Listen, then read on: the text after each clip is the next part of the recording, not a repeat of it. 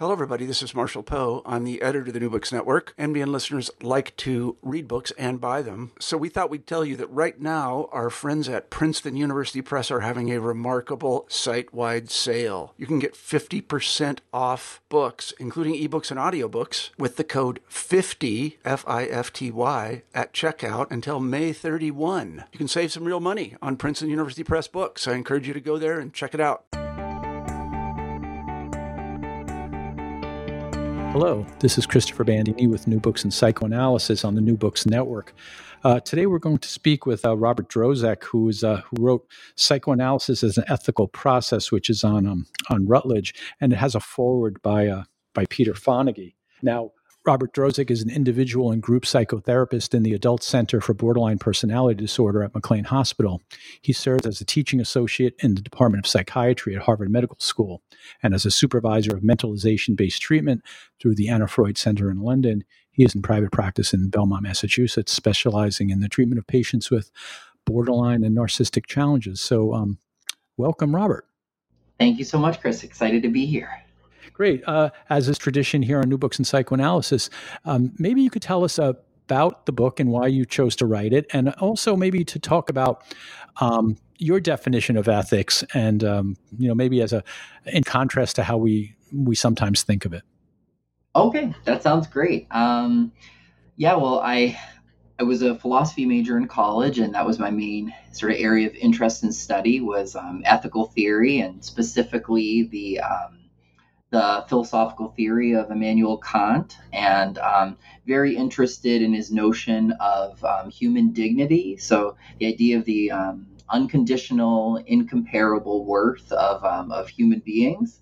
And um, spent a lot of time thinking about that. And um, while I was in college, I was also involved in intensive psychotherapy that ultimately transitioned into uh, a psychoanalysis and really was um, taken with uh, the correspondence between some of the ideas I was sort of immersed in and my own, um, you know, experience in psychoanalysis. So noticing that um, as I came to know myself better, learn more about myself at a greater depth, um, I, there was a shift in my experience of other people that um, in areas where I would be stuck in myself, I would gain the ability to see parts of other people and to be motivated by the parts of other people, um, to really be more responsive to others as human beings. And I got really interested in how can we use the resources of philosophy and ethics really to explain um, how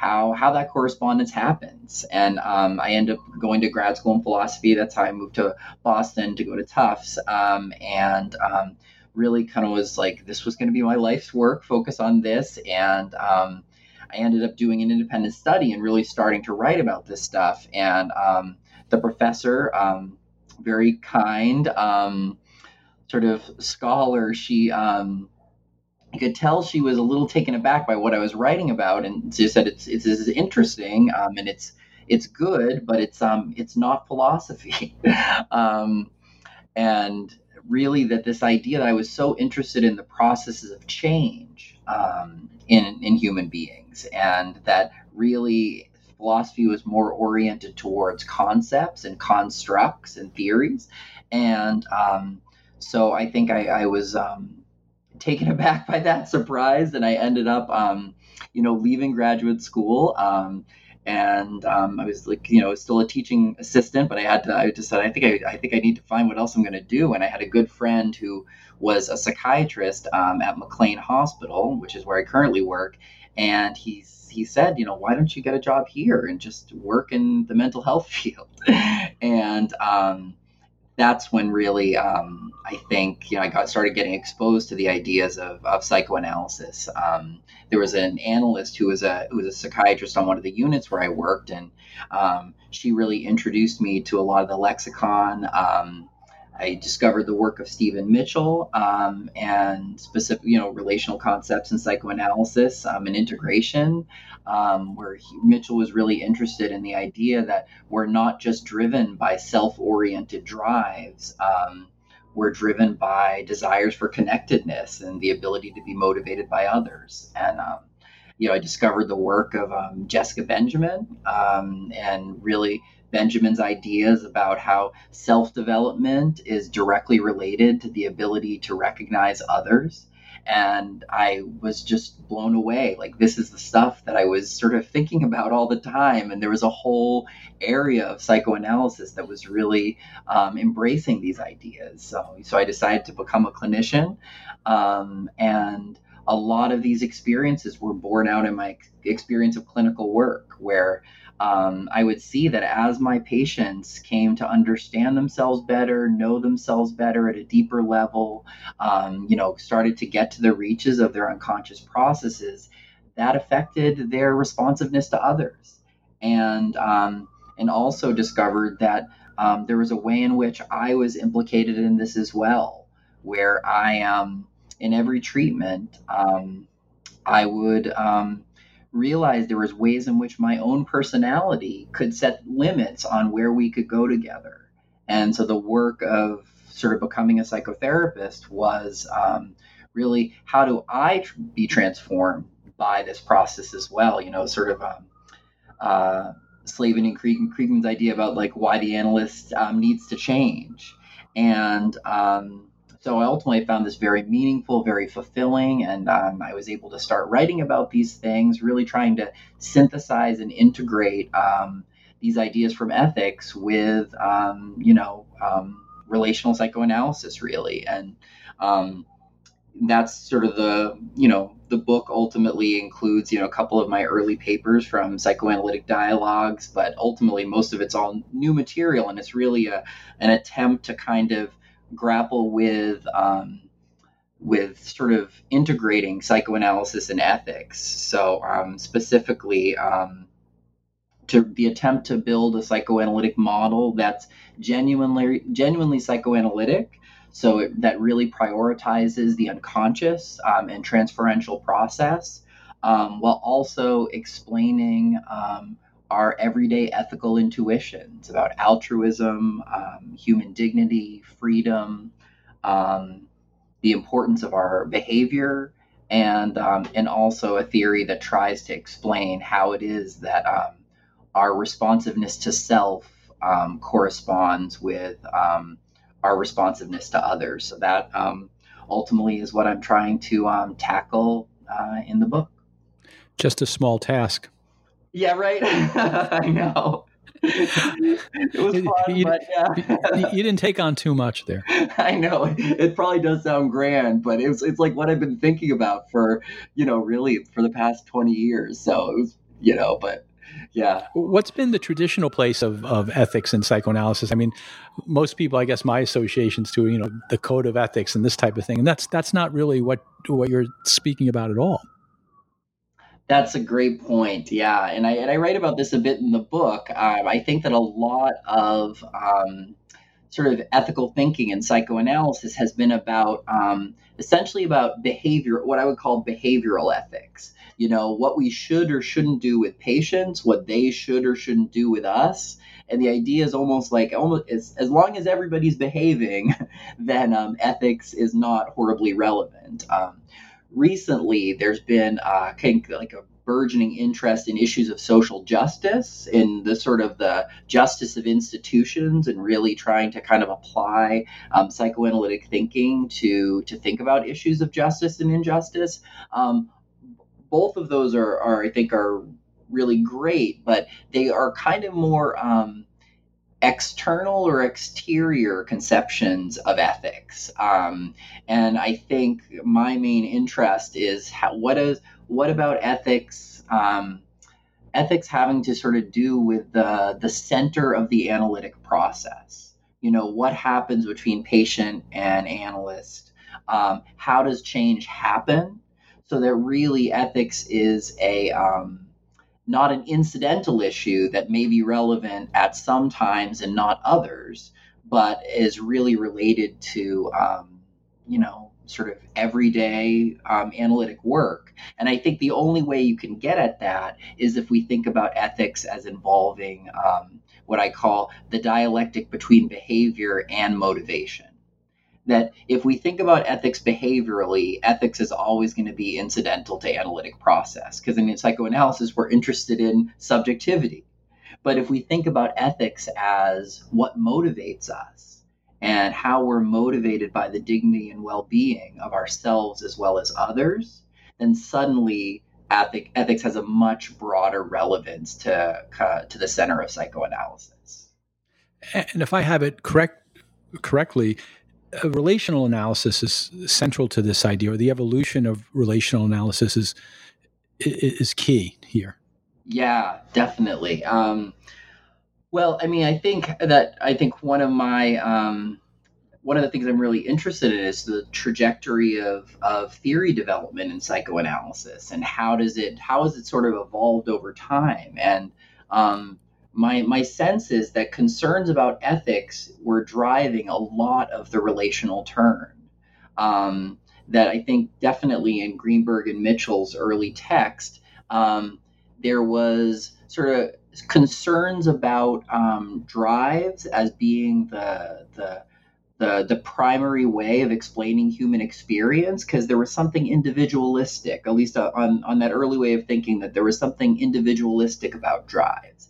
And then with Mitchell's work, he kind of took it, I think, to a more, um, he crystallized that point even more because the concern was that somehow there was something almost demeaning about thinking about the person as being driven by endogenous drives you know? And i think now we've kind of moved away from some of these polarities and we could see how we could have a more inclusive um, way of thinking. But at the time Mitchell was concerned about that. And if you read his writing in the 1988 book, um, there's a lot of this idea of um, the bestial core, and that there's something that doesn't feel right about the bestial core, and thinking about human beings as animals.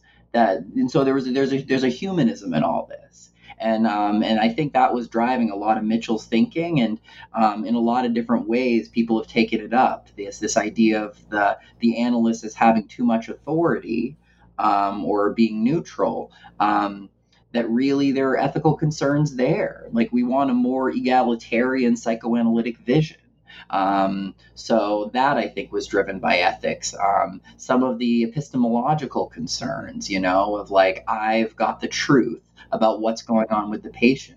Um, that really know that we actually could be missing many things that patients could see stuff about us that we can't see with our about ourselves so i think that these concerns about ethics kind of saturated and drove a lot of these um, theoretical shifts that were happening in the 80s and 90s uh, yeah i think that's a, a great point you know, analytic neutrality and the idea that um, what neutrality looked like, which was a kind of um, uh, maybe an attenuated version of the analyst or someone who was more withdrawn or held back, um, mm. um, you know, was considered an ethical stance. Like you were out of the way of the patient in a way. You were kind of standing out of the way so mm. that the mm. patient could really emerge. And then you could, and an interpretation being the key. Uh, the key the key point of therapeutic action. So then you could interpret intelligently but otherwise you were all mixed in. And and that this was i guess you know what we're saying in the relational turn was being questioned this idea that um, someone could be neutral and that neutrality looked the way that the classical classical analysts thought it looked.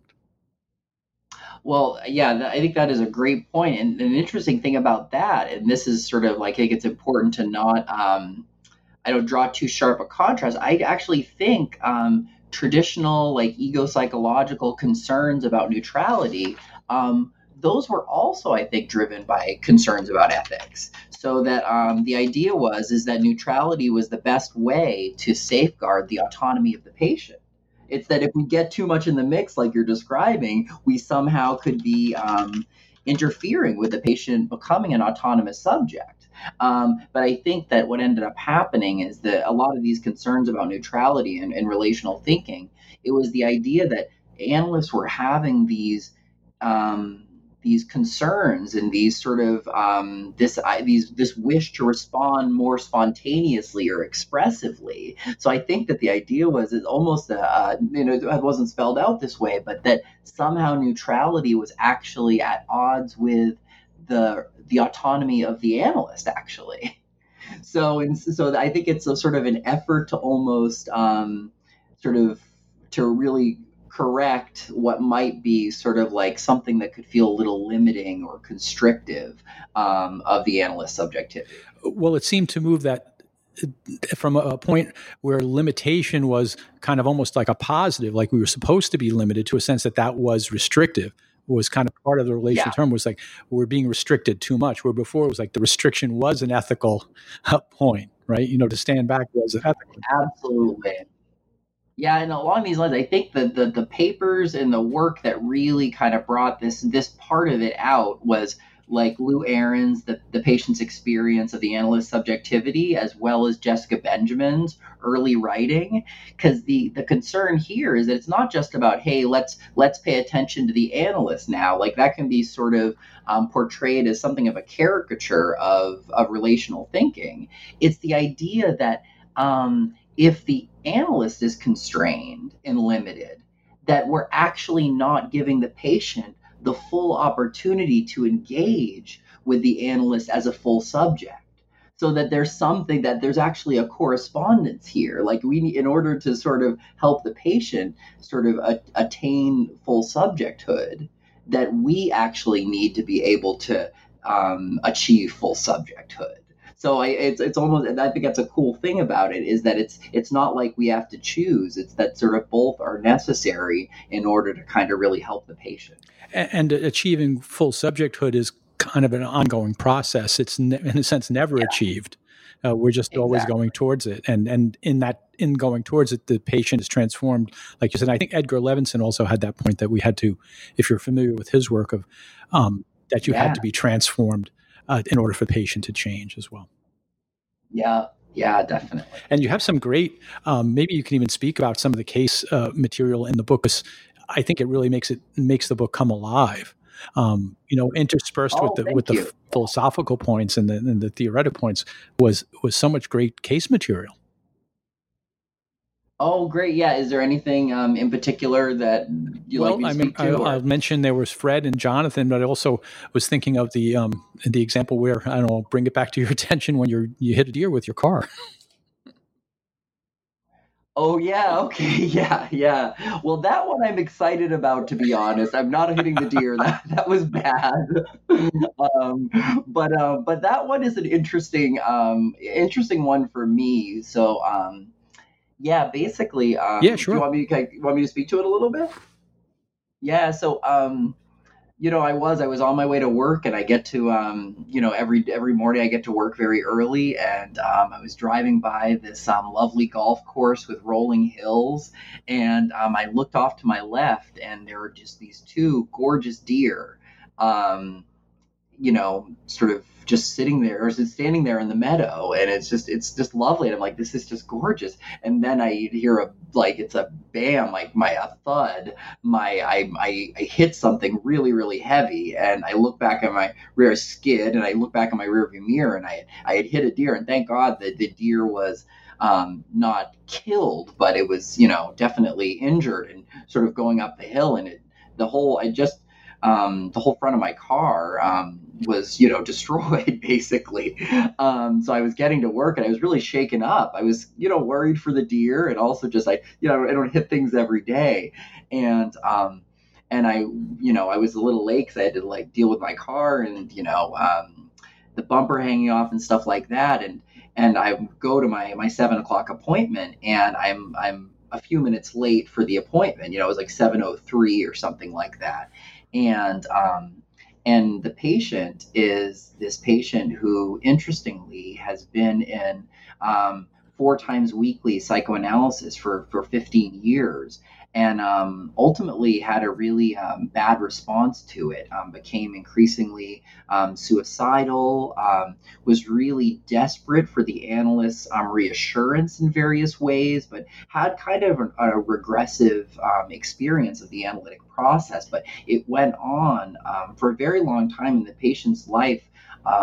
got eh, you know increasingly constrained so I was asked to um, to consult for the patient, and um, when ultimately the analyst was going to was you know decided that a termination was necessary because the patient was getting was in such a bad spot, and um, you know I could have seen him for, you know, multiple times weekly, but it seemed like there was something about the that traditional structure of the analytic process that actually that that was actually not helpful for the patient. So I agreed to see him um, once weekly, which he was terrified by. Um, but um, it's you know it's quite um, you know it's, it's sort of there's a lot to that treatment um, but I think what was happening is as I so I walked down the hallway, and so the the patient had made tremendous strides um, through you know working this less um, intensive treatment approach, um, still analytic, but just less intensive. And you know, um, I think I outlined more about like what I actually did with him. But the point for this for this part of the story is that um, naturally, if I were that, like, if I were late for the appointment, um, I would say to my patient, like, oh my God, I'm so sorry, I'm late. I, I just hit a deer. But um, with this patient, he was very, very um, strict in a way. Um, and um, he really was always afraid that everybody was going to take from him. And he felt like he needed to always get his needs met um, if he was going to be okay. And that the best way to do that was to, um, you know, try to seek this attentiveness and reassurance from the other. And I couldn't bring myself to say it. Like I couldn't, I just felt like strangely kind of ashamed um, sitting with this. I just apologize for being late. Um, and it gets at the way in which I think, um, given his sort of psychic organization, I knew that he was going to feel like he wasn't going to care about the fact that I this had just happened to me, and um, so I couldn't make myself vulnerable to him in that way. And so ultimately, and I think I, you know, this is in I think chapter seven of the book where I sort of lay out the treatment in, in detail. But this sort of a really important piece in terms of a part of it is when I was able to try to give voice to this and tell him about like months later that what I couldn't share with him, and um, because I felt like he wouldn't he wouldn't have cared about sort of what had gone on with me that morning, and he was able to actually own, you're right, I would have felt like you were stealing my time. And this was really what opened up the treatment is our interest together, collaboratively, um, in his lack of responsiveness to myself as his therapist but also to the other people in his life. And through being able to attend to this together um, and what this was about for him analytically, um, he's had pretty massive transformations in the quality of his life and his ability for intimacy and close relationships. So that I think is another thing. Um, just to end on this point that that is really important to me in the book is I feel like um, uh, clinicians often have this experience of being disregarded, used, and neglected by their patients. And um, I think we think that we're almost that's what's supposed to happen because we're the clinician and they're the patient. Um, and maybe that's true. But at the same time, countertransferentially, I don't think we often put words on those experiences. So we're so we're almost keeping out our feeling of neglect by the patient, and in that way, we're not necessarily doing the patient any service because if we're feeling that way, used by the patient, then most likely other people in their lives are too, and it's actually constraining their capacity for connectedness. So I think one of the things that I'm interested in in the book is how can we bring those countertransference experiences a little more explicitly into the analytic process. And you see that kind of in, in an ethical dimension that somehow it's being more um, more honest, more forthright, less you know how does it how is it related to to the ethical stance? To ethics. Okay, good. That's that's a great question. So um so that actually relates to, I think, your earlier question of um, sort of how do I conceptualize ethics? And um, so, um, you know, traditionally in ethical theory, there's been this sort of long-standing debate um, between what's called um, deontology and and consequentialism or utilitarianism, and essentially, it's it's the issue of um, what is the source of of ethics and consequentialists will say that it's human well-being. The um, the issue of um, pleasure or flourishing is what um, motivates us ethically. And so we're then called upon to promote as much um, flourishing in, in the human experience as we can. Where deontology, which comes out of Kantianism, is the idea that people have um, certain basic rights and that they really have um, an intrinsic worth um, or a dignity that we're that we are obligated to also respect. You know that we um, that we like actually need to relate to other people as um, ends in themselves rather than just means. And so when I'm thinking about um, sort of motivational process through an ethical frame, I'm going to be asking the question in what ways is the patient um, not motivated by my well being? Uh, in what ways is the patient undermining my dignity? I'm also going to be asking that question of myself. In what ways am I just using the patient for a sense of self esteem? In what ways am I not motivated by certain conscious or unconscious parts of the? And actually, so that's for that's an important part of analytic listening on this approach. What am I not motivated by? you know or and also when it comes to aggression i think actually this fits nicely with um, with kleinian theory in what ways might the patient not just not be motivated by me but actually want to harm me and and that i think is, a, is an important part that needs to be sort of looked at in the work and so when i'm listening for the material um, in addition to sort of you know thinking about what um, what's motivating the patient and what's going on for them unconsciously, I'm going to be also thinking about it through this ethical lens. And um, usually there is some uh, countertransferential experience related to the ethical neglect or the ethical violation. And it could, yeah. So go ahead, yeah. Yeah. Are, are you saying in a way, like, say, for if I just have an example, the patient doesn't show up or whatever, they're not aware of the impact on you of their not showing up in, in an emotional sense, or or that you don't exist in that moment, or you don't you're not in their mind, and that there's a is there is it a goal then of the treatment to have them, you know, to use that experience so that they so that they keep you more in mind?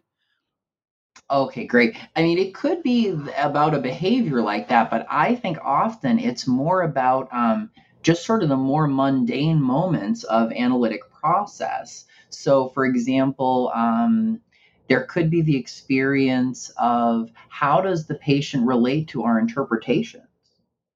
You know, there are times at which sort of like uh, a patient can seem a little uh, irritated by us interrupting them. you know, and almost wanting to sort of get back to what they're saying. And granted, that's totally fine. There's nothing sort of like inherently, quote, wrong with that, but it's just something to be noticed, right? How does the sort of patient relate to what I have to to communicate? Um, and you know, it's the the idea is not to basically make it all about the the clinician, but it is to make sure if there's sort of calcified structures in the analytic process where the patient is disregarding or only using the therapist, um, can we begin to put words on this in some way? So, um, you know, I um, just did a presentation last weekend at Psychology and the Other here in Boston as this um, sort of conference about, um, you know, psychoanalysis, ethics, and um, and theology, and sort of was giving a presentation on this on this very topic, and it's almost um, there's a way in which like I, I have a patient, you know, for example, you know, who really values sort of the therapy, but it also feels like he just relates to me primarily as serving a function for him, whether that be providing admiration or listening or validation. Mm-hmm. And I can then feel less connected to him. You know, then we all have those patients. If you think about your caseload, you'll have the patients you feel like who really care about you as, as a person, and then other patients who are more just using you. And there's nothing, again, nothing wrong with that. But do we always notice that? I think we feel it, but do we put words on it? And use it interpretively or as an intervention to as an yes definitely as an intervention um, and like and most likely we are countertransferentially feeling the ways that a lot of people in our patients lives feel actually it's usually not sometimes it's just about us but other times it actually gives us a big clue into what's going on for the patient at the level of the unconscious and i think it reminds me of uh, stephen mitchell I, I, believe it was in hope and dread uh, that he talks about how we have conflicting goals. The, the patient comes in with certain ideas and wishes for treatment, but the therapist has other wishes about how the treatment's going to go. And who yeah. eventually, you know, you know, does does one win out? Does is it a kind of a, some some sort of merger that goes on? But that this is often at odds for quite some time. That's great, and I would propose this is not like. Um, kind of like to your earlier point, um, this is this is really an issue of process over content, and I think that's that's something that's why the book is called um, Psychoanalysis as an Ethical mm-hmm. Process. Um, and not like it's not about converting our patients to be ethical. It's that there are certain experiences in sort of in us that we often don't put words on uh, words on. And bringing that into the analytic discourse evolves and alters the analytic discourse. And ultimately, in, in some ways, it's sort of a bit of a practice of can you regard, can the patient regard your independent subjectivity? Um, and what does that actually um, what does that actually look like? Can we begin to progressively bring it in, not to talk about it all the time, but there are times where I think, you know, um, this the, the work does kind of center around patients' difficulties in this department. And ultimately, it's not like any people are always doing it for their own reasons. It's usually the idea that I need to disregard you or I need to violate you in order to get my own psychological needs met it's not often born out of sort of just straight maliciousness. It's usually because this is this is what I feel like I need in order to have value and to achieve the idealized state. So we need to get to that too. But I guess the my main point in the book is that traditionally, so traditionally we focus more on the latter, not as much on the former. And can we kind of round out the dialogue in a way? Well, often the uh, the, the analyst will come up with a justification for not saying or not bringing the material you're mentioning into the room, like that that the patient isn't ready to hear it, or that the timing isn't right, or I have to make sure I'm I'm right. And so there's a kind of a rationalization to not say those things, or the patient will get so angry with me and leave, or whatever. You know, this type of stuff. Yeah, you know, as way of holding back. And yeah. yeah, you're right. It's often sort of justified in terms of the patient's needs and sort of the, the clinical needs. And I think I think there's some that that's a reasonable point. But if it goes on forever, that sort of would be a concern. You know, this is definitely not about, I guess, what Freud called quote wild analysis, right? Um, but yeah, definitely, you know, and so the often, but in some ways too, I think there's there's concerns about becoming the bad object you know that a lot of times we almost sort of um, cater to the grandiose or narcissistic wishes um, and you know sometimes self-focused wishes of the patient because we're worried that if we don't we're going to incur the patient's aggression and so that is my experience is actually being more explicit in these ways you know you often can get either an aggressive response or a shame response but that becomes folded. Well, I think that's one of the that's one of the big shifts is that is that's worth the risk now. Yeah, yeah. Well, the, and the question would be that essentially, what's the loss? Is there a loss in not doing that?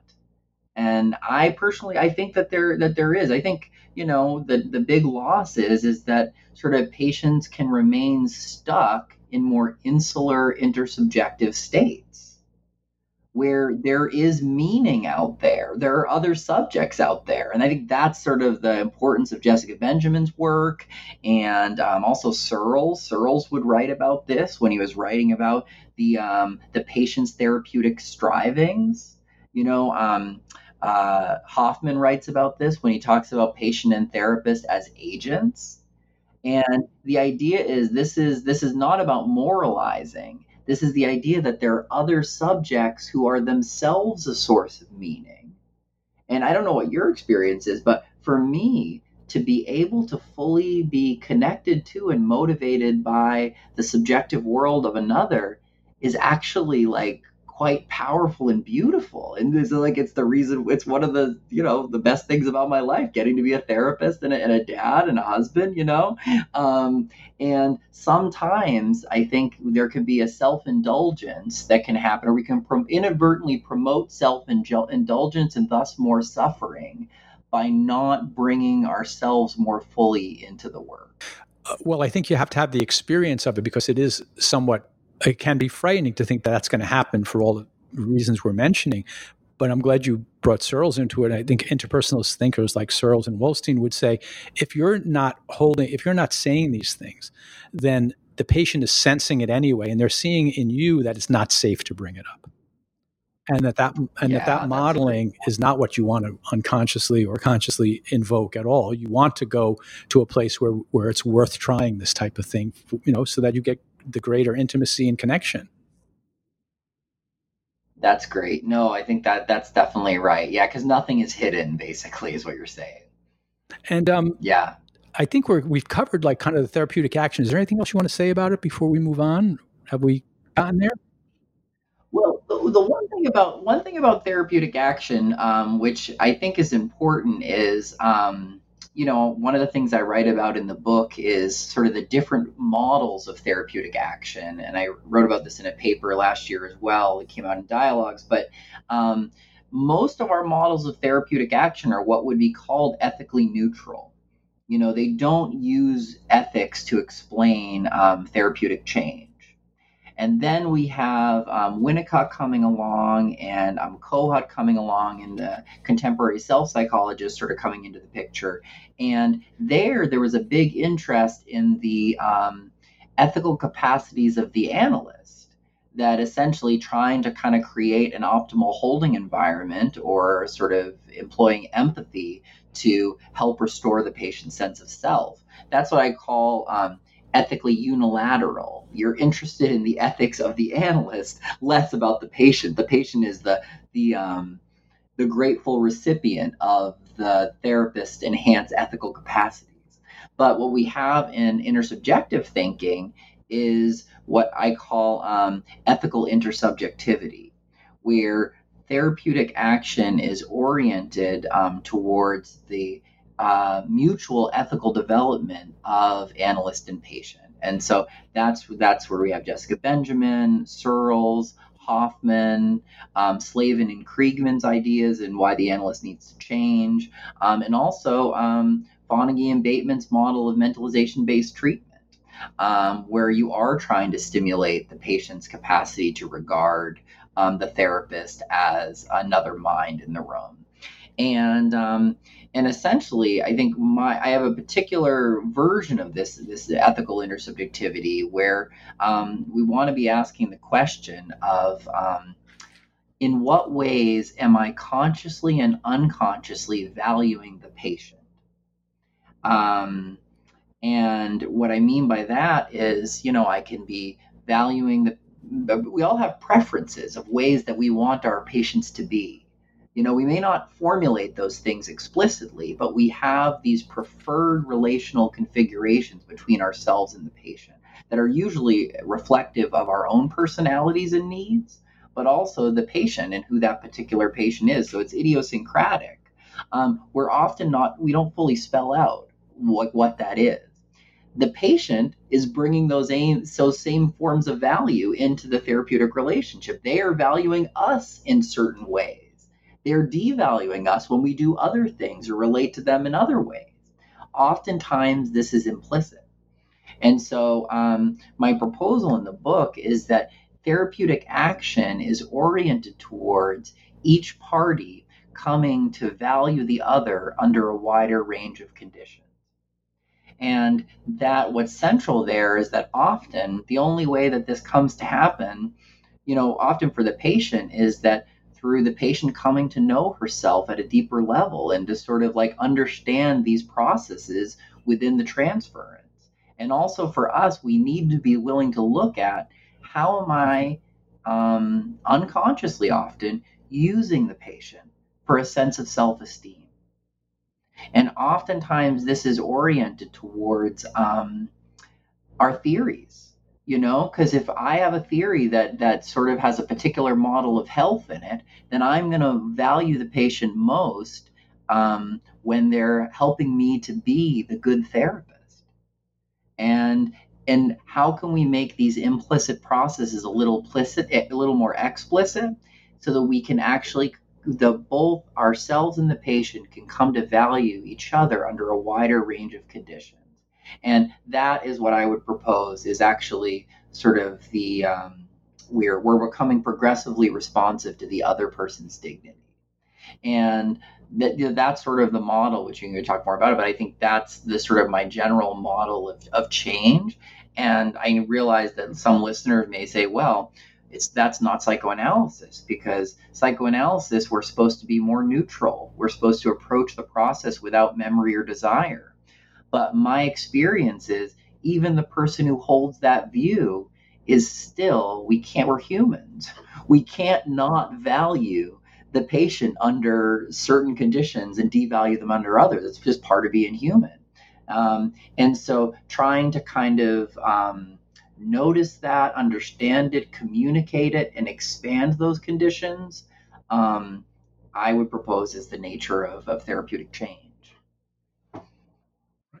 Um, yeah, and I suppose the uh, again the the challenge to it is who determines what the values are, or um, you know who uh, you, you know if or or or again if you're involved, right? The the intersubjective sense is is we don't know who's where where anyone begins and ends or something. I'm kind of being you know kind of taking the devil's advocate's point of view, and that a, a stance that's known as rea- as as neutrality counters that that you have to get out of the way, right? right. And you're saying you're, you're saying look, that's not really the case.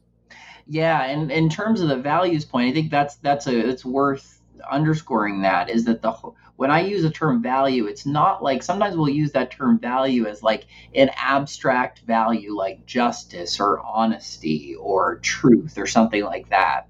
This is more of relational valuing, right? Who do we who do we need the other person to be? you know do i like you know sort of like in just in our, in our lives we all have certain versions of ourselves that we like more and then we have other versions of ourselves that we don't like at all. So usually, what happens in impasses is that the patient, um, and this is Jessica's Jessica Benjamin's idea of do or done to, um, that the thing that you most want from me is what makes me feel bad, and the thing that I most want from you is what makes you feel bad. And so there you're right. There's no there's no arbiter of quote value and what's valuable, but it kind of doesn't matter. Objective value doesn't matter. It's if can we understand the ways in which we are enacting this together. And and that's sort of like what's ultimate, you know, it doesn't really matter as long as we can sort of start to make explicit what's really been implicit or unconscious in the dyad. Uh, so moving on a little bit, uh, can you speak about your ideas about technique and the role of where technique stands now in psychoanalysis? Great, yeah. Um, well, so um, a lot of the um, a lot of the book, um, sort of like one of the sort of my big concerns in the book is that there are certain um, well, there's certain uh, ethical experiences that I think psychoanalysis has struggle to fully explain, like the idea of altruism, like the idea of dignity. And I get into the book of sort of like where you sort of run into trouble there. Um, and also, there's been a general um, uh, sort of a not full appreciation of the importance of ethics and psychoanalytic process. Um, and it's it's often related to um, assumptions about what ethics is. You know that somehow ethics is um, is more about behavior, or ethics is more consciously oriented, or ethics uh, assumes the possibility of freedom, or in psychoanalysis, we need to also appreciate the ways in which we're determined. So all these assumptions. So what I try to do in the book is to advocate um, a dialectical model of ethics, where we try to start to try to um, to hold these dialectics, the, the dialectic between consciousness and unconscious, uh, the dialectic between self and other. I think that's another thing that has prevented psychoanalysts from sort of fully um, embracing some of these ethical ideas is that there's there's the idea that ethics is too focused on the needs of others and what about the self. Um, so a lot of these sort of if we embrace more of a dialectical vision of ethics, we can hold a lot of these polarities. Now that is important implications for technique. Um, because my my proposal is that um, that a lot of these dialectics, if we're going to have a, a you know what I call an ethical psychoanalysis, we're going to need to hold these dialectics, and that that means, from a technical perspective, um, attending to aspects of the patient's consciousness as well as unconscious. You know, attending not just to their motivational processes, but to their actual behaviors. How do they live in the world? You know, it's it's and also attending not just to the patient's experience, but um, to other subjects' experience, whether it be the other people in the patient's life, whether it be us as the other person in the in the patient's life. Um, and also, I think another important dialectic is this dialectic between exploration and change. You know, I think historically, a lot of analytic thinking has been oriented towards the idea that change comes as a byproduct of the exploratory process, um, which I totally believe. But there's also a way in which we can't fully evade our responsibility that there are maybe other things our patients need other than exploration. And sort of how do we balance that? So, a lot of what I'm trying to propose in the book is uh, holding these dialectics technically so that we're attending to these multiple dimensions of the patient's life rather than just focusing on essentially exploration, self, um, unconscious process. And I think in practice, actually, this is what analysts do.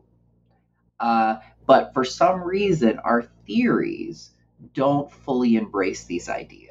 So I think there's a gap between what we actually do in practice which is necessary in order to be connected to the patient as a real person, as a full person, and then how we write about it and how we write about what's done um, from the perspective of technique. So that's my broad, I don't know if that's what you're asking, but that's sort of my broad stance on, um, on trying to take a more dialectical approach to, um, to technique in, in, the analytic process.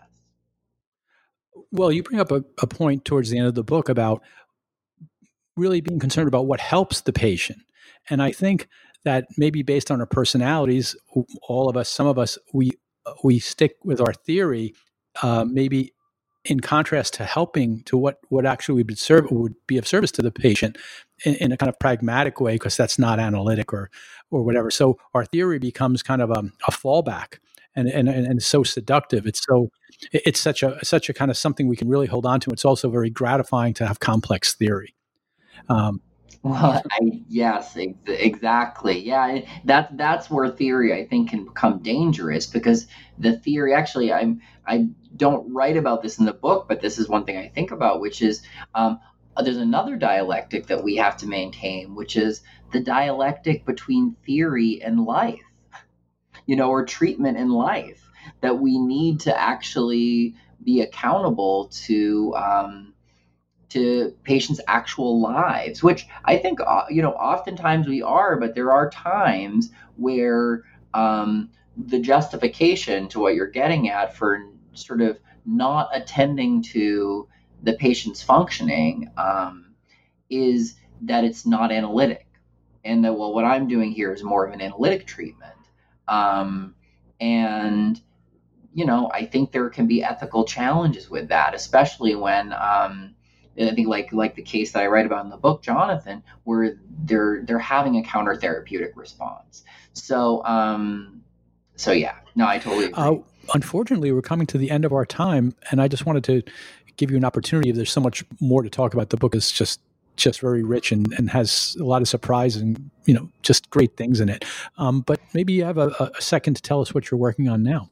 Oh yeah, so um, well yeah, so I just um, it relates to what I mentioned earlier in in the um, you know the discussion, which is um, I just sort of put forward a, a, a panel pro- proposal for the um, IARP conference in Los Angeles. So we'll see if it gets accepted. But I just just finished um, my next paper, um, which is called um, the patient's uh, the patient as an ethical subject, um, technical implications of the patient's irreducible responsibility. So that's a play on Renik's important article about um, the irreducible subjectivity of the analyst. Um, an implication of the ethical turn in psychoanalysis is that patients also have an ethical responsibility, um, whether it be to other people in their lives or to the analyst herself. And I realize this may be controversial. Um, actually, I think maybe that's why I'm sort of interested in it. But um, but really, what I'm sort of talking about is that it's an interesting thing where um, we call it like if you look at um, our models of therapeutic action, they really do emphasize this mutual ethical development of analyst and patient, many of these theories that I mentioned earlier in the discussion. But for some reason, we don't think about that as much at the level of technique. You know, so we have a model of health where the patient is ethically constituted, but how often do we talk about um, essentially like how patients develop ethically?